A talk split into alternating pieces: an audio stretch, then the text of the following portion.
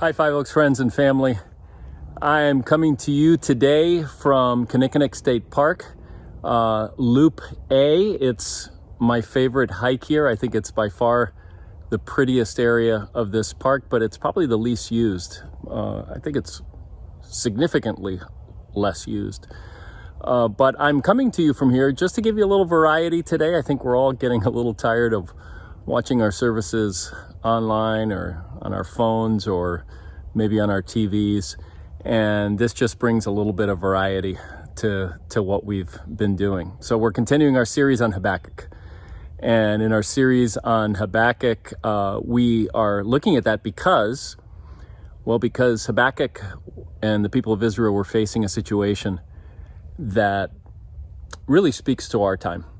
Uh, it was a, a, a bit more intense than what we're experiencing with coronavirus, unless uh, you have it and you are in a uh, at-risk category. Uh, the reality is, we're talking about a nation experiencing complete devastation uh, under the cruel hands of an enemy, the the, uh, the Babylonians. And so I'm going to invite you to get your Bibles out, turn to chapter 3. We're going to be looking at chapter 3, verses 17 through 19 for uh, this week and next week. And uh, so if you want to go get your Bible and get your um, uh, outlines printed out and all that stuff, we'll put it up on the screen, get your communion things together so that the rest of the service can be seamless if you haven't done that yet. And we'll see you in a few moments. Before we go on with today's passage, I, I just wanted to tell you about the next series that we're going to be starting in a couple of weeks. It's going to be a series on prayer, and there's some questions uh, to get your head around what that series is going to be about, and really to, to kind of build some excitement because I'm very excited about this series. I want to ask you a few questions and see if your answer to these would be in the affirmative. So, how do you think your life would change if every day you connected with God because you really didn't want to miss your time with Him? What if you could become, through prayer, a more gracious, thankful, and joyful person?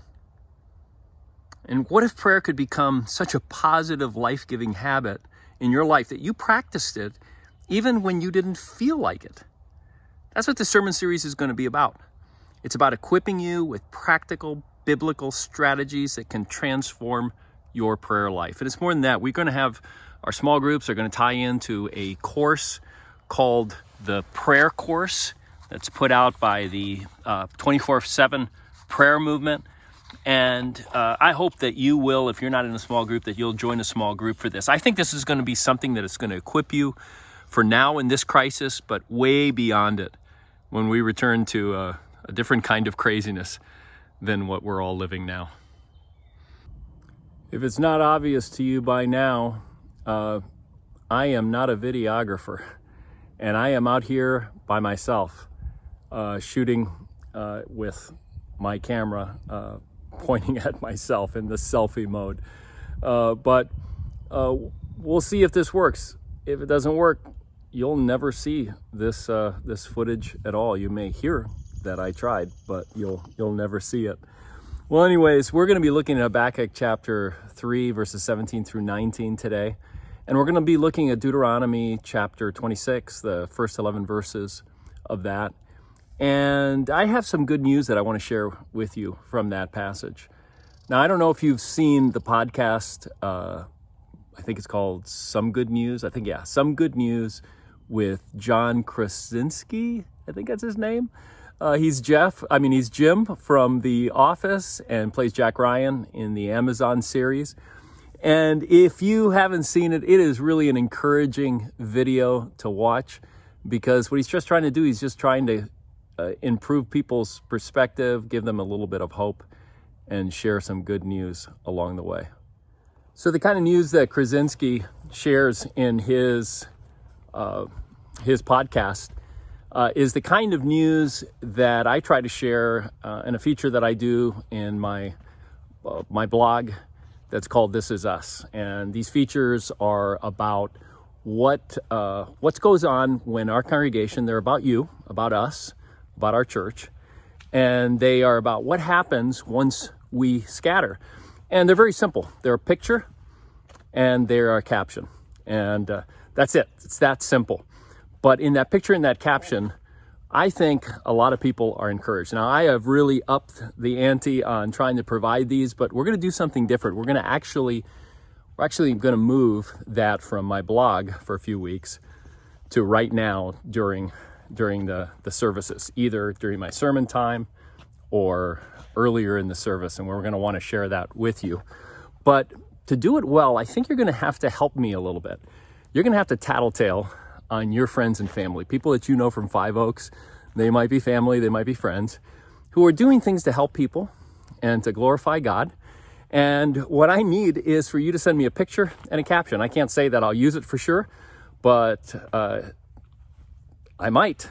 And and in doing that, you're really going to encourage a lot of people. I want to share one with you that is from my blog and that you may have already seen uh, but I think it's really encouraging one. Here's the picture, and now here's the caption. When Five Oaker, Steve Barkley's mom passed away a few weeks ago, and a memorial service could not happen because of the virus, their small group quickly moved into action. The group met at the funeral home and stood holding signs of support and encouragement as they drove by. The Barclays had no idea they were going to be there. It was a great and beautiful example of God showing up and mobilizing his people here on the ground to give hope and comfort in a time of distress and grief. Hey, can you find some stories like that? Doesn't have to be that dramatic, but some stories of people in our congregation doing good stuff for other people, bringing glory to God. If you have that, you have some good news to share like that, would you help other people hear about it? Email me your picture or the picture of of that person or something that represents what was going on and send it to office at fiveoakschurch.org. I don't remember if I told you earlier that today's uh, sermon is entitled Some Good News with Habakkuk the Prophet, a play on the on that podcast. But I do want to share some good news with you. And one of the pieces of good news that I want to share with you is that our giving at Five Oaks, the giving that you provide as a church, as the body of Christ, is at the level it would be all the way through last weekend. It's at the level that it would be under normal circumstances. Now that's good news, but it's not just good news in the sense that yeah, we're we're doing well on our budget. Uh, it's it's good news for some other reasons. Uh, there are a lot of reasons that go into that. We'll go over some of those in a moment. But I think the primary reason is one that maybe you haven't thought about, and it ties into uh, what our passages today uh, are talking about. Uh, not only that, I think it has an impact that maybe you haven't thought about, an impact on your own life. The fact that we are at regular giving levels under the conditions that we're living under, I think has an impact on your own life and your own heart. So we're going to be looking at that today. Now, in addition to that, or before we do that, we're going to pray the prayer of illumination and then uh, asking God the Holy Spirit to speak to us through His Word. And then we're going to have some of our high school seniors uh, read the scripture for today for us. The prayer of illumination is based on Psalm 25, and I invite you to pray with me, but you go ahead and keep your eyes open. Uh, I'll try to keep my eyes open as I walk down this path. Heavenly Father, we know that you are faithful. We know that you are good. We want to see your ways and we want to follow the path that you have for us. As we look to your word, we ask that we would be open to your spirit. Lead us by your truth. Teach us what you have for us. Show us more of who you are Remind us that you are the God who saves us. Our hope is in you alone. We pray this in Jesus' name. Amen. Habakkuk 3 17 through 19. Though the fig tree does not bud, and there are no grapes on the vines, though the olive crop fails, and the fields produce no food, though there are no sheep in the pen, and no cattle in the stall. Yet I will rejoice in the Lord. I will be joyful in God my Savior. The sovereign Lord is my strength. He makes my feet like the feet of a deer. He enables me to tread on the heights. Deuteronomy 26, 1 through 11. When you have entered the land that the Lord your God is giving you as an inheritance, and have taken possession of it and settled in it, take some of the first fruits of all that you produce from the soil of the land the Lord your God is giving you, and put them in a basket. Then go to the place the Lord your God will choose as a dwelling for his name, and say to the priest in the office at the time, I declare today to the Lord your God that I have come to the land the Lord swore to our ancestors to give us. The priest shall take the basket from your hands and set it down in front of the altar of the Lord your God. Then you shall declare before the Lord your God, My father was a wandering Aramean, and he went down into Egypt with a few people, and lived there, and became a great nation, powerful and numerous. But the Egyptians mistreated us, and made us suffer, subjecting us to harsh labor. Then we cried out to the Lord, the God of our ancestors and the Lord heard our voice and saw our misery, toil, and oppression. So the Lord brought us out of Egypt with a mighty hand and an outstretched arm, with great terror and with great signs and wonders. He brought us to this place and gave us this land, a land flowing with milk and honey. And now I bring the first fruits of the soil that you, Lord, have given me. Place the basket before the Lord your God and bow down before him. Then you and the Levites and the foreigners residing among you shall rejoice in all the good things that the Lord your God has given to you and your household. Well, a special thank you to our high school seniors for doing the reading for us. We're at a part of the trail where I'm actually off the main trail. So it's kind of take it at your own risk. It's not maintained. It's not too bad, at least this part. I haven't really been any farther than this. But it's kind of a little destination of this trail because there is a little waterfall uh, that's coming up here in just a moment. And it's called the Hidden Falls. It's called the Hidden Falls Trail or Loop A or the Red Trail or some of the names for it. But I just want to say a couple of things about the passage that was just read. So the, fir- the second passage in Deuteronomy God is giving instructions to the Israelites as they're about to go into the promised land. He's giving them instructions about how they're to give. And these aren't the only instructions, but in these instructions, he makes a point. He says, I want you to give from the first fruits of your harvest.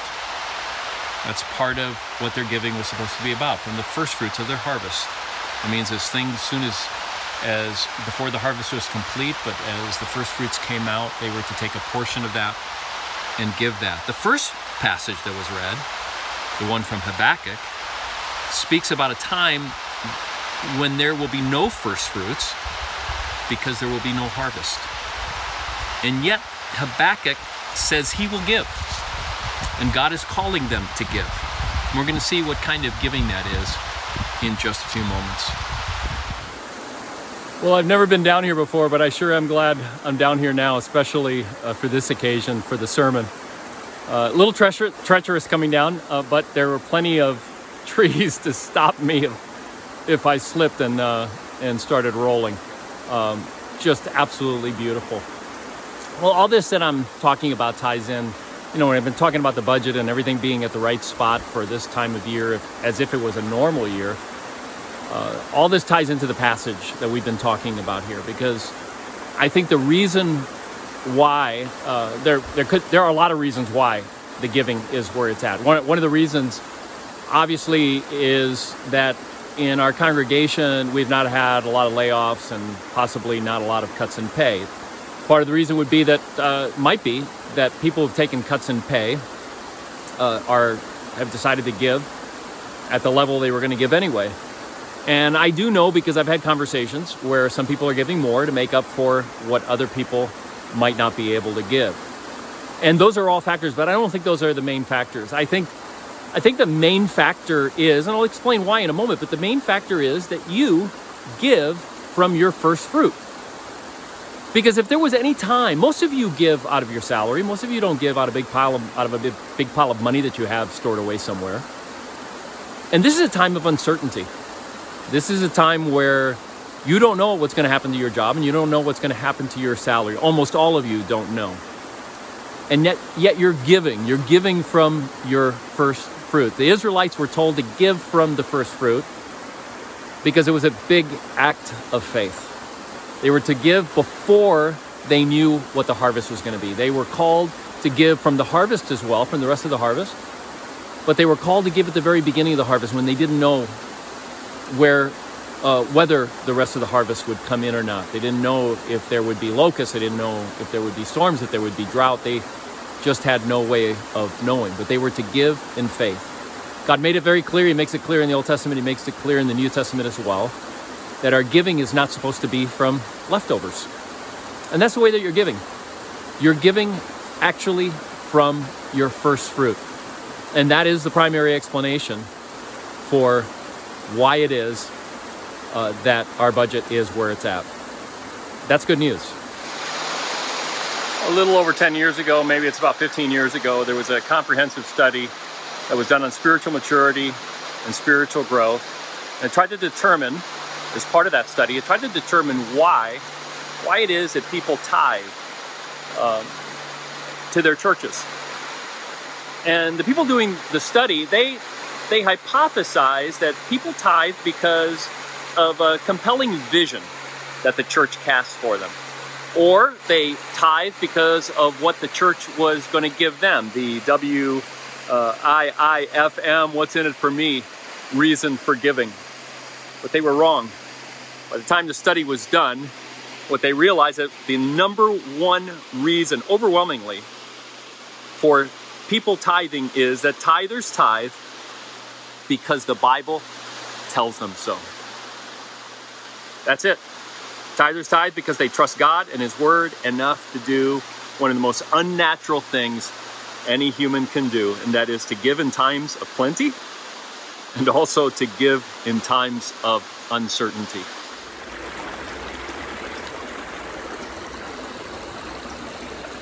Well, if uh, if you've ever wondered why uh, fly fishing is a love of mine, uh, you can see why. This is what it looks like almost everywhere you go in Wisconsin and Minnesota to do some fly fishing. I want to talk a little bit about the impact of giving from the first fruits because it has it has an enormous impact on your life whether you recognize it or not. I'm going to let Jesus himself tell you what the impact is. Uh, we looked at it a few weeks ago when we were studying the Sermon on the Mount, but this is from Matthew chapter 6, uh, beginning verse 19, where it says this Do not store up for yourselves treasure on earth where moths and vermin destroy, and where thieves break in and steal. But store up for yourselves treasures in heaven where moths and vermin do not destroy, and where thieves do not break in and steal. For where your treasure is, there your heart will be also. Where your treasure is, there your heart will be also. The impact of giving on your life is on your very heart. It fine tunes your heart. You know, God goes for the heart in the Deuteronomy passage. Hopefully, you noticed it. Maybe you noticed it when it was being read. But He instructs the Israelites not only to give from their first fruits, He instructs them to actually uh, come to the temple that will eventually be built, and before then, come to the tabernacle, come to the priest, and bring the offering of the first fruits. And then he instructs them to actually speak to the Lord as they give the offering. He tells them what to say. Now, I don't know that they had to memorize this or say it exactly, or whether they would possibly read it from a scroll or, or something like that. I have no idea.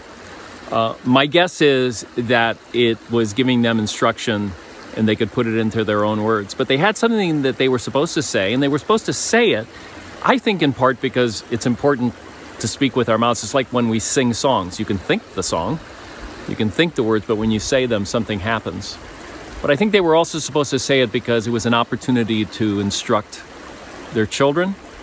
And from what it says at the end of the passage, probably to instruct uh, foreigners that lived with them who didn't know God and really maybe wouldn't understand why they were giving. But here's what it says I'm going to read it again, beginning in verse 5 of Deuteronomy 26. It says, Then you shall declare before the Lord your God. This is what you're supposed to say. My father was a wandering Aramean, and he went down into Egypt with a few people and lived there and became a great nation, powerful and numerous. But the Egyptians mistreated us and made us suffer, subjecting us to harsh labor.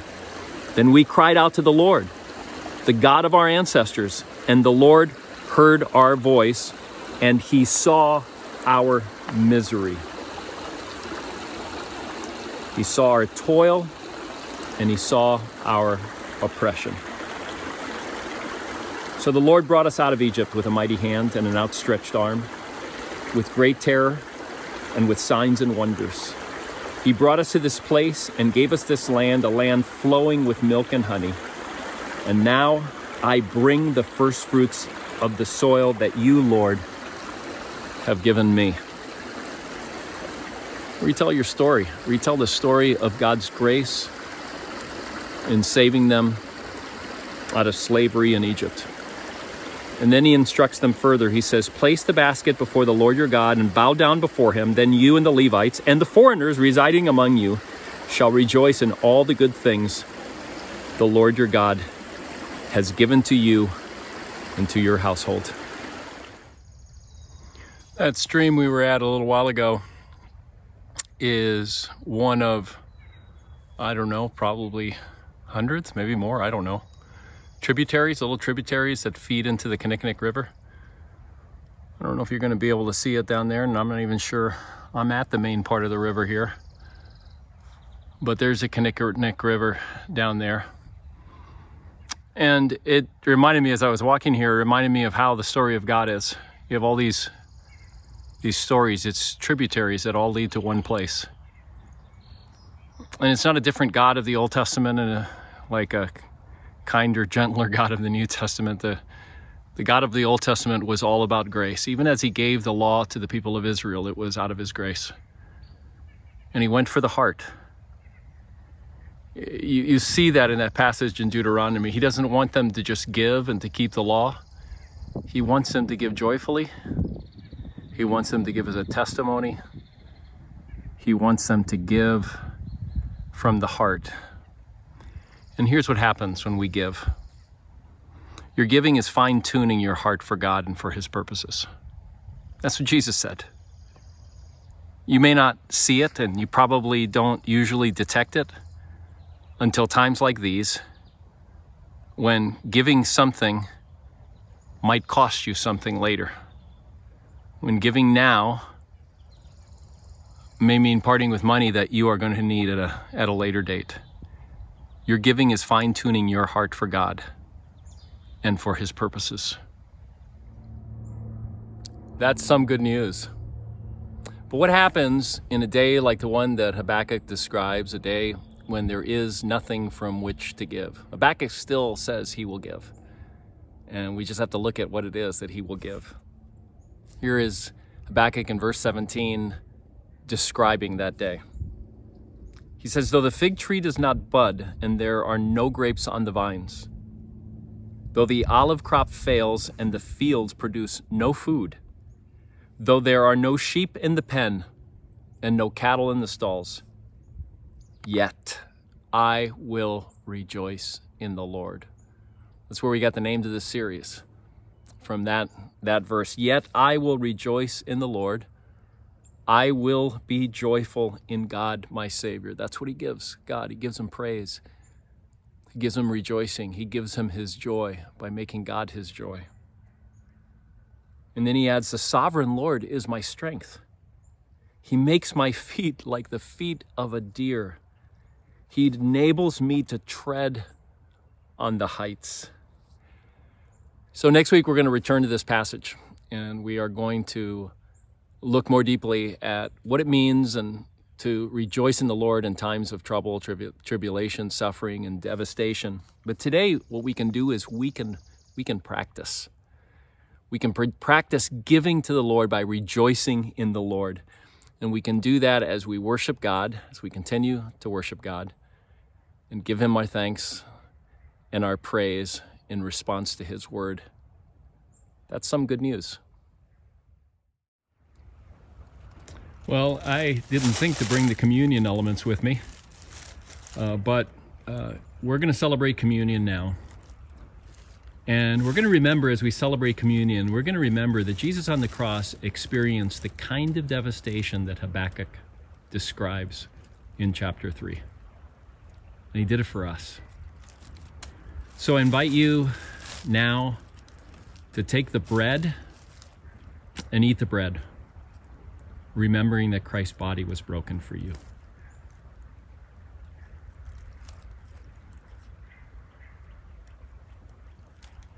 And invite you to take the cup and drink it, remembering that his blood was shed for you for the remission of your sins. If you have children not taking communion, give them a taste of honey and pray the blessing that's on the screen.